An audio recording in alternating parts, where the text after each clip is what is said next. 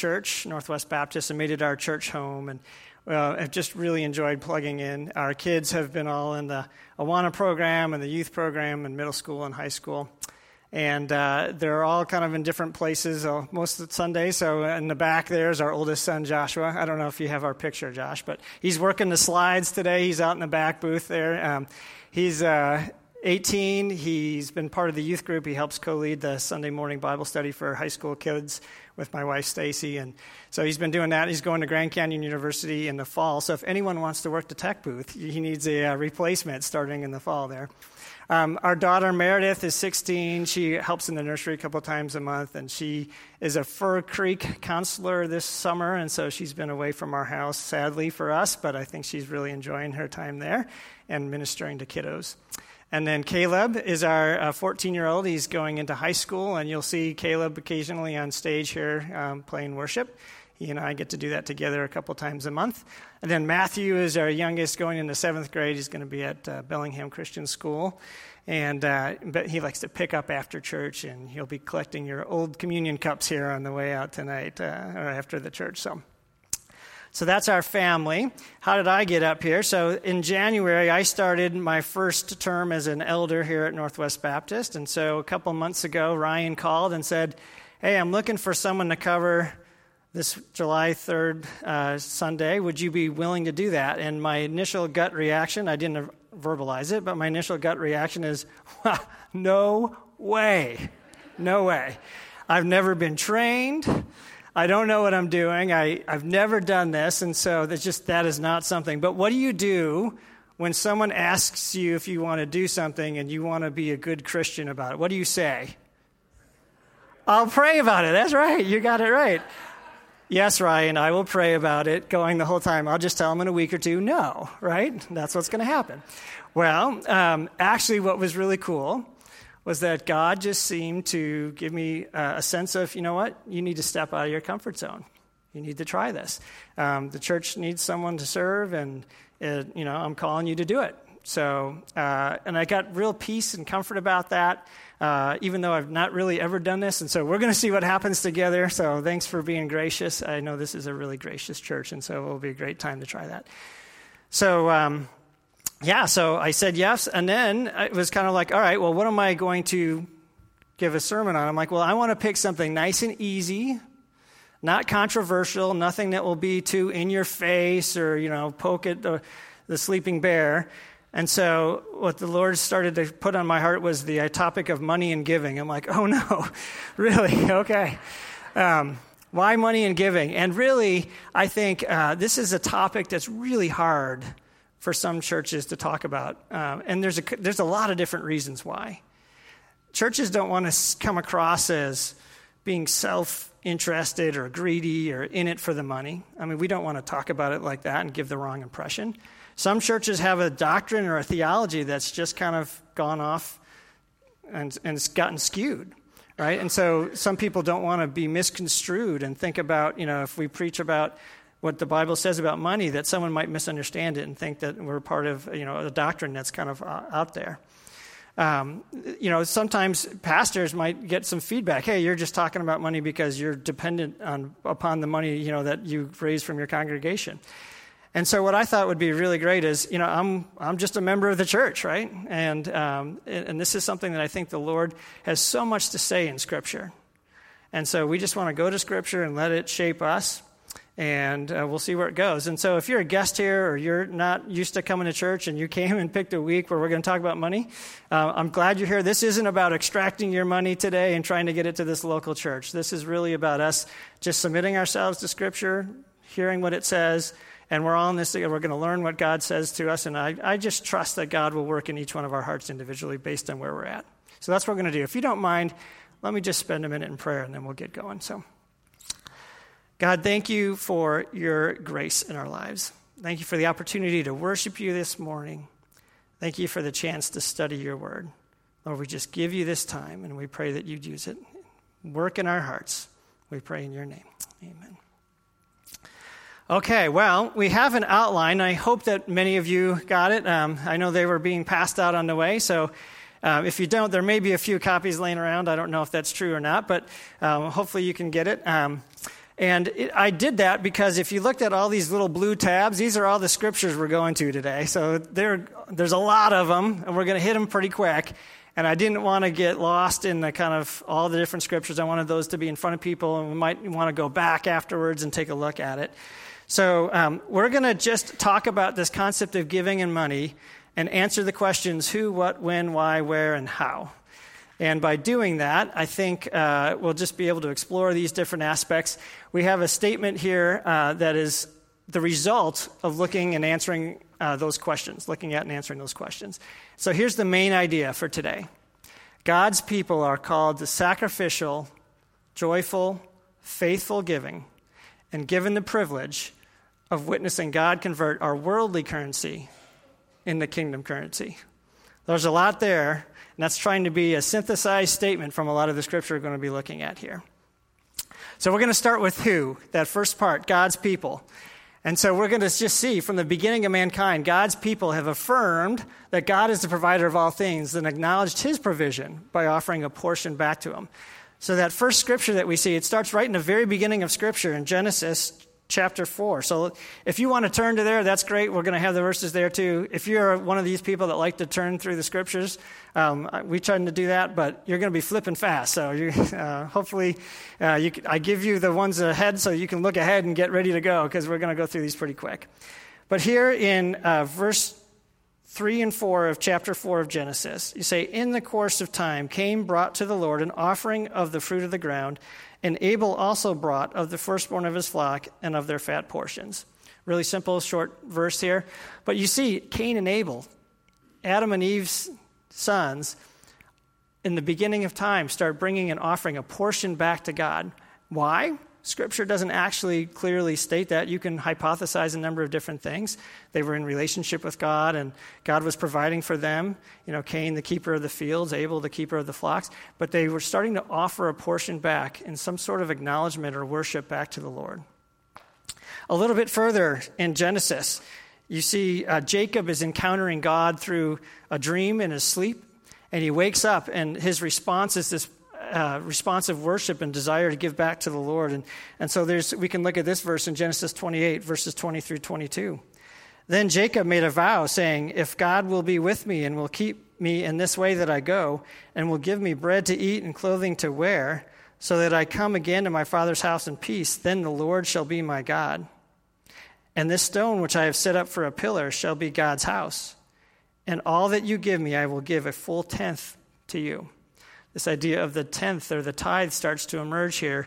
And it's just another example of this idea of giving back to the Lord. He recognizes the Lord was giving him clothing and food and relationship with God and relationship with others. And he said, I'm going to respond back by giving a portion of that. Then you can see this becoming solidified more in the, uh, the law. So, in many different places in the Old Testament law, you see God commanding his people to give tithes and offerings. And I just selected two verses here. You could do a whole myriad of, of searches into the law and, and find these. But Leviticus uh, 27, and we're going to read verse 30 and 32 here. Every tithe of the land, whether of the seed of the land or of the fruit of the trees, is the Lord's. It is holy to the Lord. And in 32, and every tithe of herds and flocks, every tenth animal of all that pass under the herdsman's staff shall be holy to the Lord. So the Lord starts to really solidify and establish this concept of tithing and offering back to Him in the law for His people. Then you can flip through, there's a number of other chapters, but we're going to just kind of carry this all the way through to Malachi here, which is the very last of the Old Testament prophets. So if you go to Malachi, it's the last statement that God makes before John the Baptist and the Lord comes to the earth. And uh, you kind of just say, okay, now it's been hundreds of years. He's given the law to his Israelites, God's people. And uh, does he still care about the tithe and offerings? Did this just fade away? Was just just kind of a fad? What does he have to say about it? And this is a, a chapter we're going to look at a little bit here, and then we're going to come back to it in a little bit further down.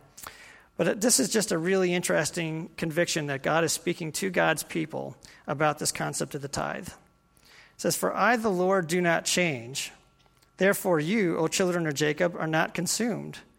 For the days of your fathers, from the days of your fathers, you have turned aside from my statutes and have not kept them. Return to me, and I will return to you, says the Lord of hosts.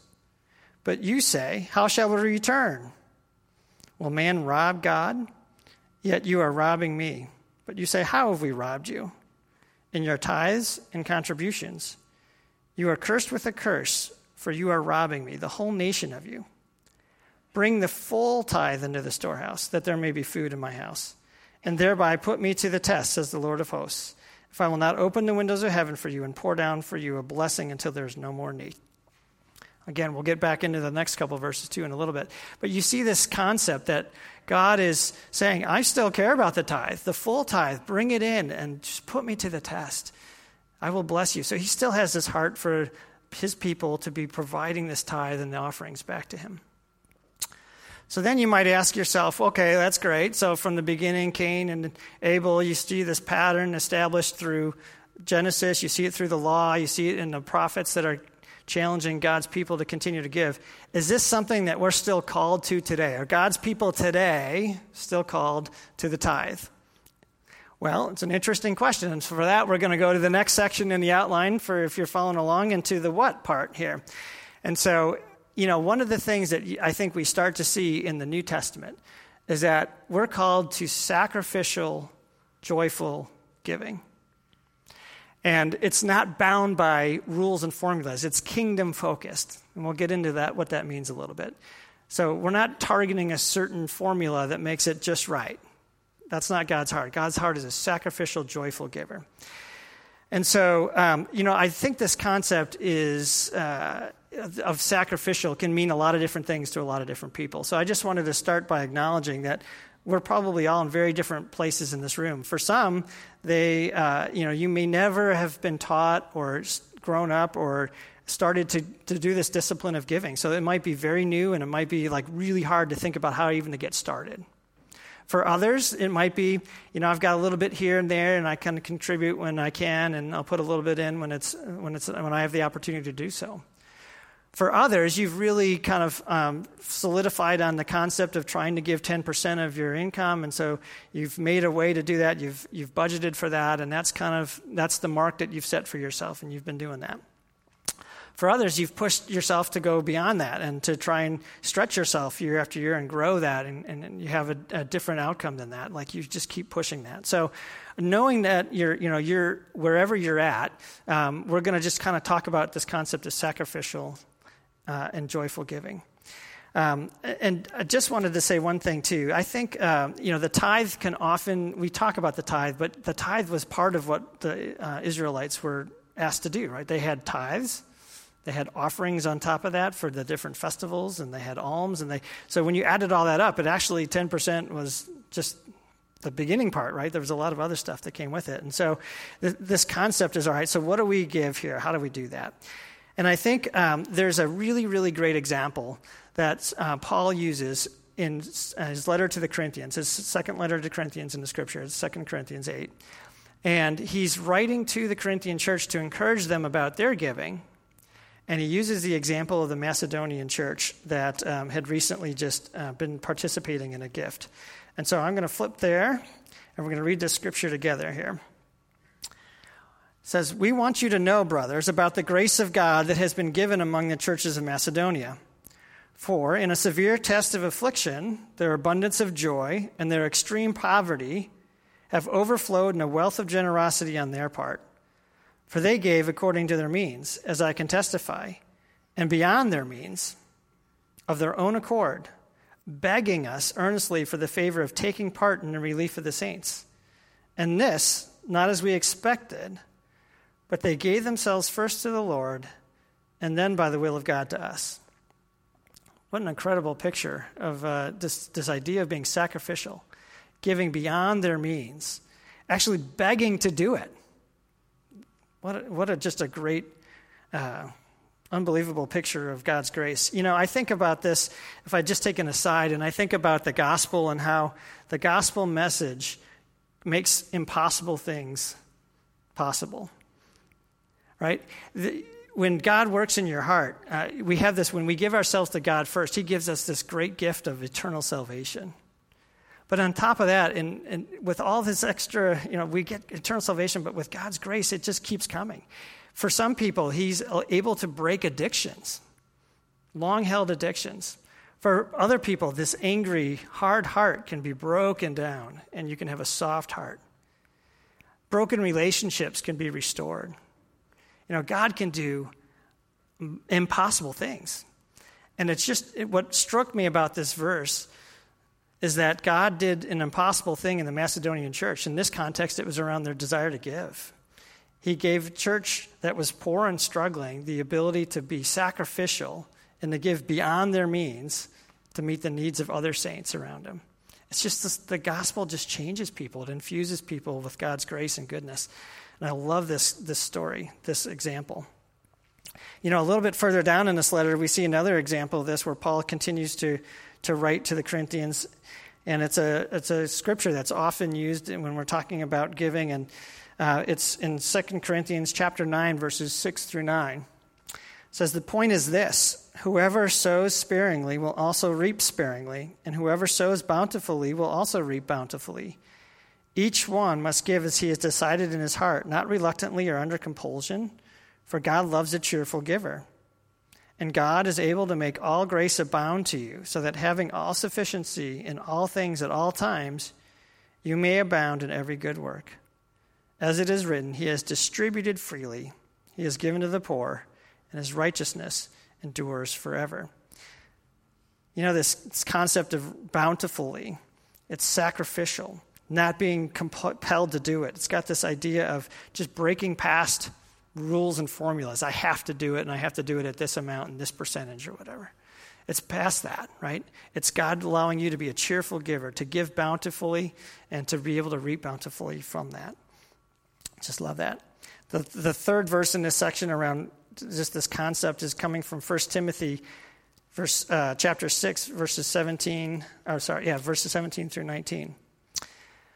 And this is a letter that Paul's writing to Timothy to encourage him. And he ends the letter like this As for the rich in this present age, charge them then not to be haughty, nor to set their hopes on the uncertainty of riches, but on God, who richly provides us with everything to enjoy. They are to do good, to be rich in good works, to be generous and willing to share. Thus, storing up treasure for themselves is a good foundation for the future, so that they may take hold of that which is truly life. Being commanded to be generous and willing to share. You know, so this picture that starts to emerge is this idea of sacrificial and joyful giving. You know, I just thought I'd share a story that really uh, made a mark on my wife and I as we were young marrieds. Um, I was saved in college through a ministry called InterVarsity Christian Fellowship.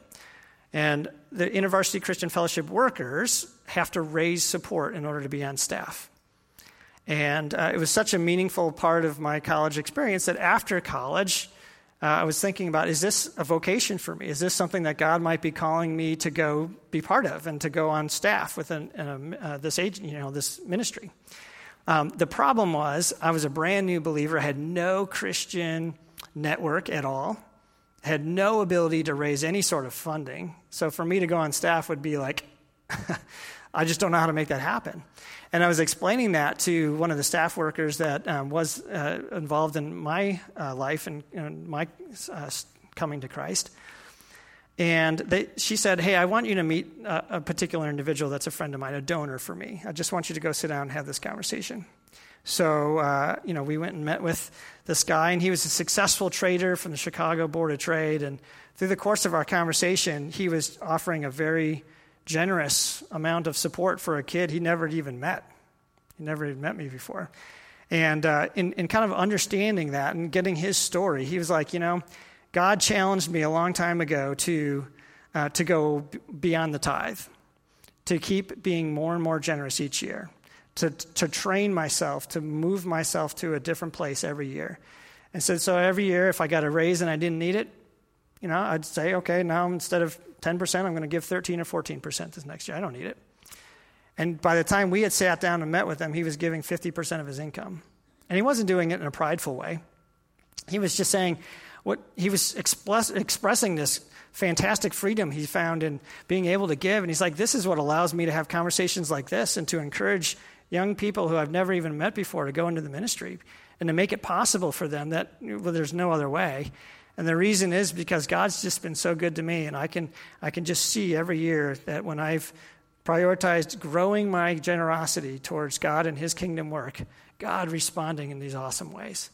And so, like, we left and we're like, wow, we, you know, the tithe was kind of like our thing, right? You know, 10%, that was, that was, the, that was the mark, right? And we left out of that going, wow, that was really compelling.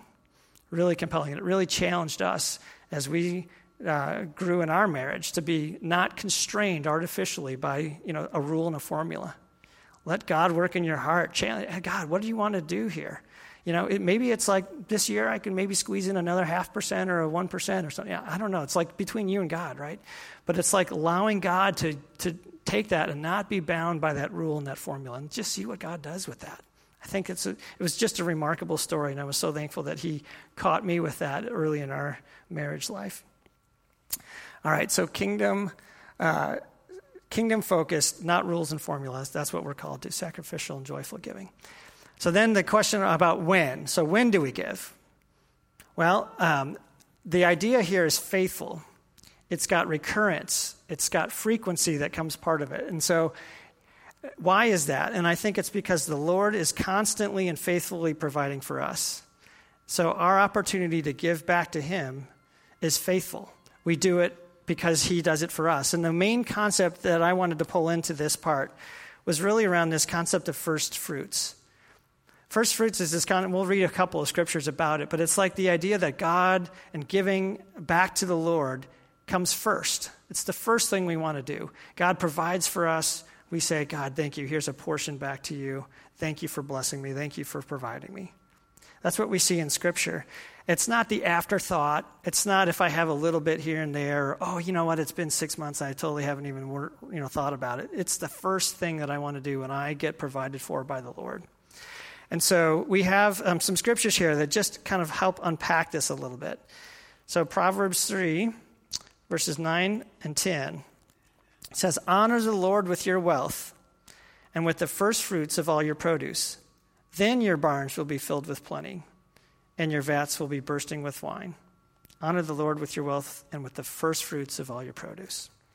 There's another one in Nehemiah chapter 10. We just uh, we're talking about Nehemiah here uh, this last series that Pastor Ryan was doing.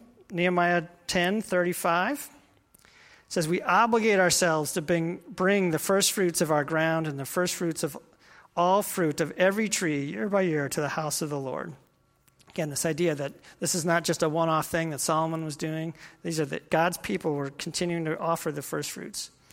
Ezekiel 44 is the next one that I wanted to cover and that is in uh, chapter 44, verse 30. And the first fruits of all the first fruits of all kinds, of every offering of all kinds from all your offerings, shall belong to the priests. You shall also give to the priest the first of your dough, that a blessing may rest on your house. Okay? So you get this concept that starts to emerge around it. it comes first. That's when we do it, and we do it because the Lord provides for us. Um, you know, there's also a, um, a correlation in my mind to uh, other spiritual disciplines, other things that we are called to do as Christians prayer, fasting, serving, you know, these kinds of things. Uh, we don't just do it once a year and just kind of walk away from it, right? We don't say, oh, I met with the Lord, that's great. Um, there's this idea of frequency and routine. Why? Because it just kind of builds this relationship. It builds this connection to what God's doing in our lives. And in this case of giving, it just it's this constant reminder in our own hearts God, I know that you're providing. It just gives us that right perspective. Every time that we see something that comes into us, we know it's from God. And then we offer a portion of it back in worship and thanks for what He's doing in our lives. So it's this incredible, um, you know, just reminder when we have routine and frequency, just like other spiritual disciplines. So I would say, you know, just as a reminder, when faithful giving, frequently and routinely, as the Lord provides for us, we faithfully give back to Him.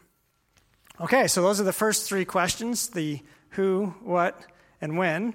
Now we're going to get into why. Why would we do this? Why do we do this? Here's the big picture for me around why we do this. Because obedience always leads to blessing. Obedience always leads to blessing. And I think one of the interesting blessings that when we give, we get to see God convert our worldly currency, whatever it is, whatever church you're in, whatever country you're in. He converts our worldly currency into kingdom currency. Such a cool concept. And, and so I think uh, let's, I want to come back to that Malachi chapter. So why don't we all go there? At least I know we, we're going to park here for just a little bit longer. So you won't, you won't regret turning to the page, you know, right? Because we're flying through so many other scriptures. But I'm going to read a little bit uh, the passage we read, and then I'm going to add two verses after that as well, the 11 and 12. So this is chapter 3, verses 6 through 12 of Malachi. For I, the Lord, do not change. Therefore, you, O children of Jacob, are not consumed. From the days of your fathers, you have turned aside from my statutes and have not kept them. Return to me, and I will return to you, says the Lord of hosts. But you say, How shall we return? Will man rob God? Yet you are robbing me. But you say, How have we robbed you? In your tithes and contributions. You are cursed with a curse, for you are robbing me, the whole nation of you. Bring the full tithe into the storehouse, that there may be food in my house, and thereby put me to the test, says the Lord of hosts, if I will not open the windows of heaven for you and pour down for you such a blessing until there is no more need. I will rebuke the devourer for you so that it will not destroy the fruits of your soil. And your vine in the fields shall not fail to bear, says the Lord of hosts. Then all nations will call you blessed, for you will be a land of delight, says the Lord of hosts. Return to me, and I will return to you. It's such a gracious thing, right? These people were not obeying God, and He's just saying, Return to me, and I will open up the spigots of heaven. I will give you all this blessing. You know, earlier in Malachi, in chapter 1, you see that the Israelites were offering polluted offerings as well. It wasn't just that they weren't bringing in the full tithe, the offerings they were bringing in were blind and blemished animals, totally contrary to what God commanded them to do around bringing their pure, spotless uh, offering. They were just corrupt. They were doing that because those animals were worth less than the other ones. And they didn't want to give away their good ones, they wanted to give away their blemished ones. And, and so you have this, this kind of heart where they were trying to, to kind of chintz out as much as they could. People, they were robbing God, he says. Uh, but in an amazing gift uh, of grace, he just says, Look, return to me, and I'm going to I'm going to bless you in, in return. Um, now, I don't think God always blesses people the same way when they give. Like in this case, he was ta- talking to them about uh, how he was going to bless them. He was going to open the windows of heaven. He was going to rebuke the devourer so that they wouldn't destroy their, their work, their crops. He was going to uh, allow them to be more bountiful. No, I think that God can do that, certainly. And I, have heard so many stories where God has done that in people's lives who have contributed and they've been faithful and sacrificial, and then God meets them in these sorts of ways. Certainly, there's tons of stories like that. Um, I'm thankful I'm still driving a 2006 car that I've never done anything more than just put, you know, oil changes on. And I just feel like God's, I, this week I was just reflecting on this and going, God's preserved that car so, somewhat supernaturally in, many cases, I'm sure, just that it hasn't broke down. You know, God can do that. He can steer you clear from bad investment choices. He can steer you towards good investment choices. He can just give you unexpected income. That can happen, but that's not necessarily the promise. He can do that. He's good enough and gracious enough to do some of those things. But there's just other obedience that comes, or blessing that comes from obedience, right? And some of that, uh, some of that blessing can be just a close relationship and walk with God. It could be great relationships with the people around you. It could be a sense of peace. You know, when you give, one of the things that happens too is you, you have an ability to just lose the distractions of the world. You know, like you just you get freed from some of the worldly stuff that's that consumes other people. What a blessing that is. Sometimes we don't even see that. We think, oh, it's only going to come back as a, you know a money exchange. No, no, no. God can bless us in some really amazing ways. He can do some really cool things in us and in our hearts. And so he, we're called to just trust Him in this, obey in this, find out how God wants to bless you in a number of different ways. And this is where that idea of currency exchange came into my mind around the blessing of seeing God do this. So we tend to think really dollars and cents. We think a gift of a dollar is one tenth the size of a gift of $10, and so that the impact of that $1 is one tenth the impact of that $10. And I don't think that's right. I don't think that's right. And here's why is because I think God is able to convert a faithful sacrificial gift to do kingdom work, no matter how big that dollar and cents is. We think in dollars and cents, God thinks in kingdom thoughts, right? He likes faithful sacrificial giving. And then he, you let him do that work, right? You let him do that work.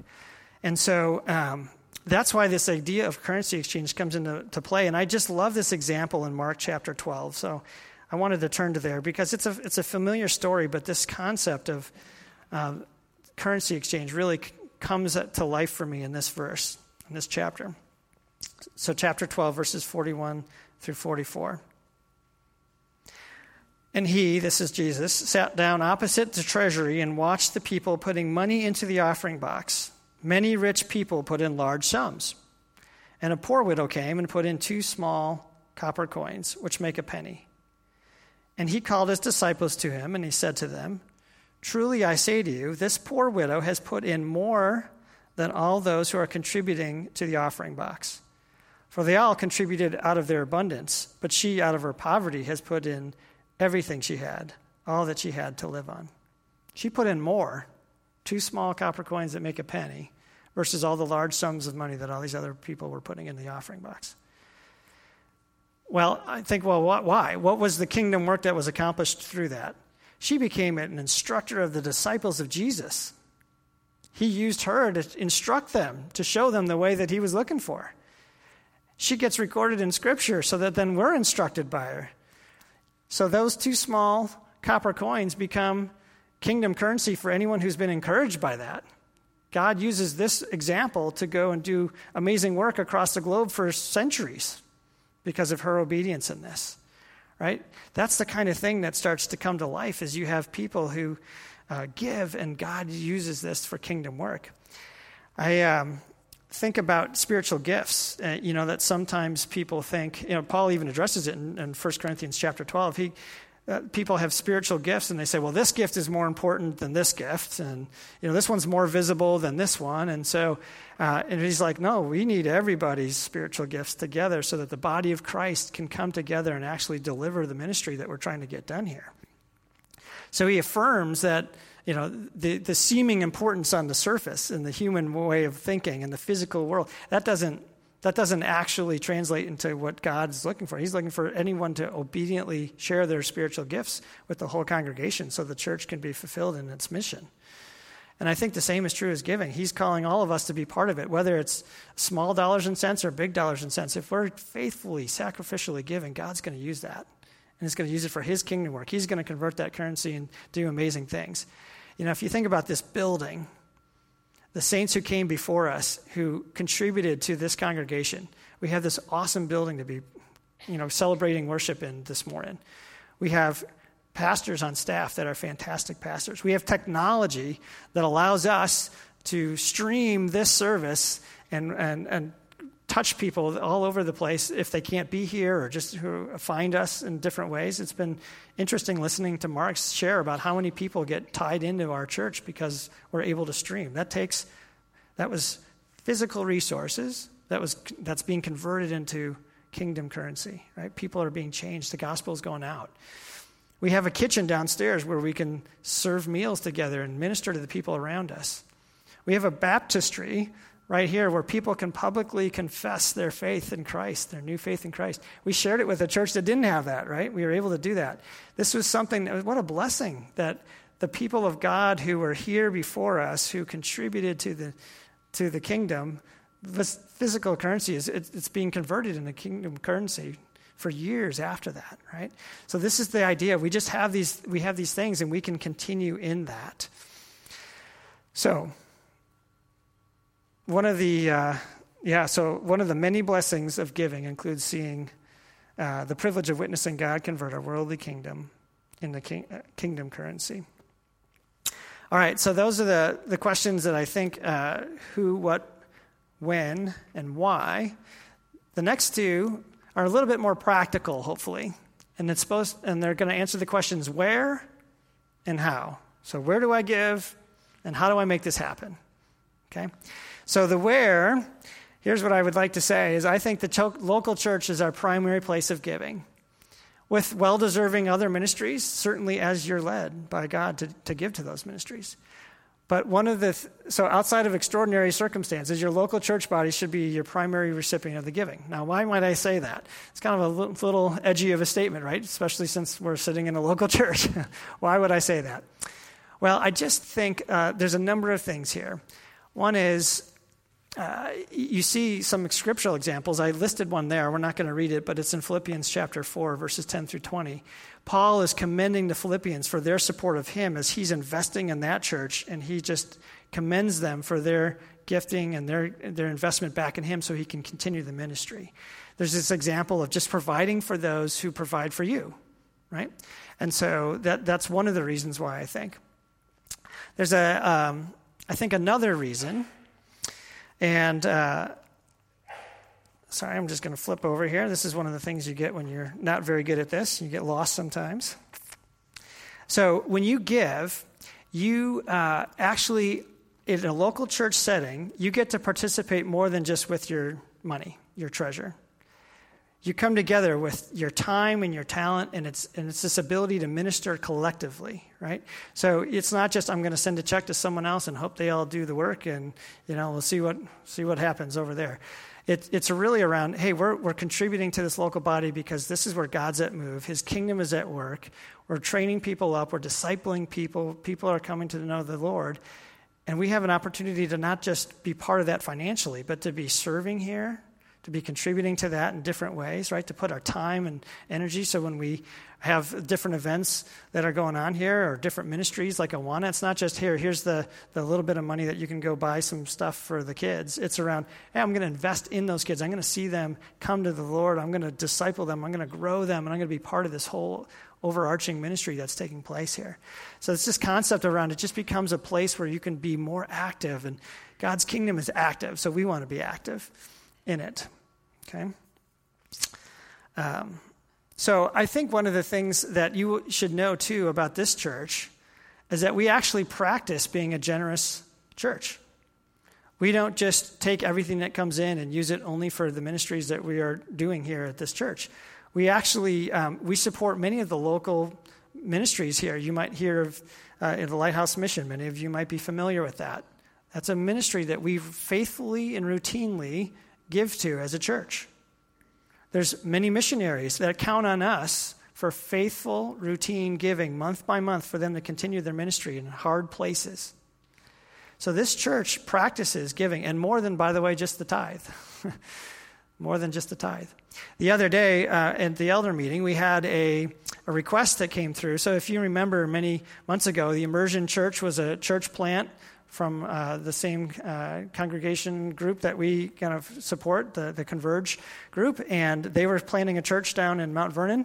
And so they came and they were talking about you know how they were getting started. And they wanted to let us know so we could pray for them and we could help with the service to them and we could help contribute to their needs. And we did that many months ago. And they got kicked off and they have a great building that they've been working on. Um, you can see here is a picture of our trailer there as uh, different work teams went down there to go support Immersion Church and help contribute to there. But they came back just recently and they said, hey, we're, we're just in a tight spot right now for a number of different reasons. And, and so we're just looking to see if you guys would be willing to contribute with us because we just really need this help at the beginning, really critical stages of our ministry. Can you guys help us out? So, as elders, we said, you know what? We have funds that have been generously provided by people in our church in what's called a missions fund. Uh, the ability to support our missionaries and stuff come in, but also this, this ability to be generous where God's working in the community to be able to contribute to those things. And so we had this ability to give a gift to Immersion Church as an encouragement to them and say, We're still here. You know, let us know how we can help you. Um, we, it, it may not be a huge gift, but again, it's more about what God's going to do with that and how God's going to encourage that congregation. And He can use that and do some amazing things. And so we just trust God in that. We said, God, this is what we have to give. Thank you for the gifts that have come in. We're going to give part of that back to, to people who are looking to be blessed. And uh, this is one way we can do that. So, so you're in a church that practices this, And it's a church that um, I just encourage you to think about, you know, where you're given and is the local church a primary part of that? And if not, uh, just ask God to kind of work, uh, to really consider that, right? To, to see what He leads you to do there. Okay, so then the, the last point is really around how. How do you do this? How do you do this? Um, so I say here prioritize using a spending plan, review periodically, and increase in small increments over time.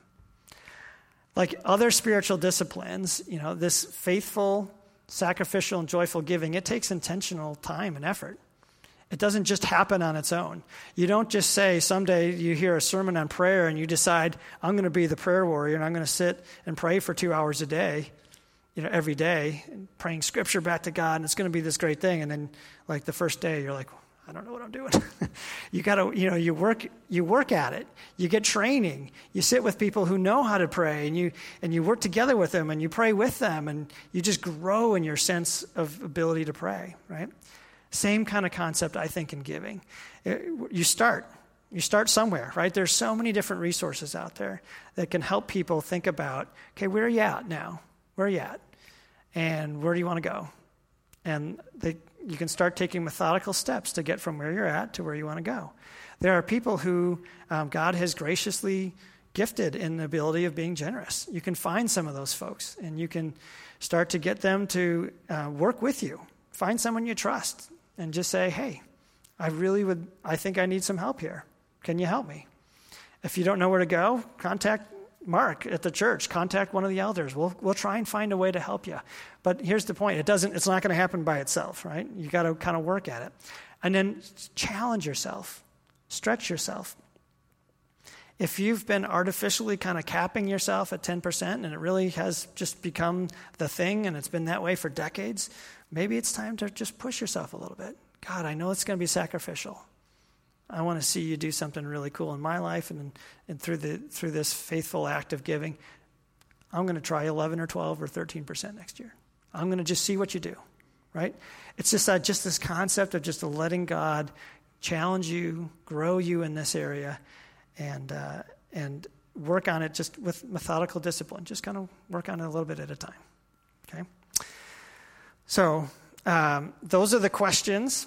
Um, in summary, I think you just kind of see this picture that God's people, from the very beginning through now, were called to sacrificial, joyful, faithful giving. And we're given the privilege of seeing God convert that worldly currency into kingdom currency. Why don't we pray? So, God, thank you so much for who you are. Thank you for these examples of just your grace working in people's lives. Lord, thank you for the challenge. Um, no matter where we're at, Lord, we have um, your Holy Spirit that can help guide us and think about next steps and, um, Lord, how to apply this. Lord, we're just so thankful that your scripture is uh, practical, that it meets us where we're at. And uh, we just thank you this morning for the opportunity to dig in, to connect with one another, and to, uh, to study your word together. So, Lord, as we go, we just pray that you would be honored and blessed in our hearts, in our actions, and in our attitudes. And we pray in your name. Amen. Thank you.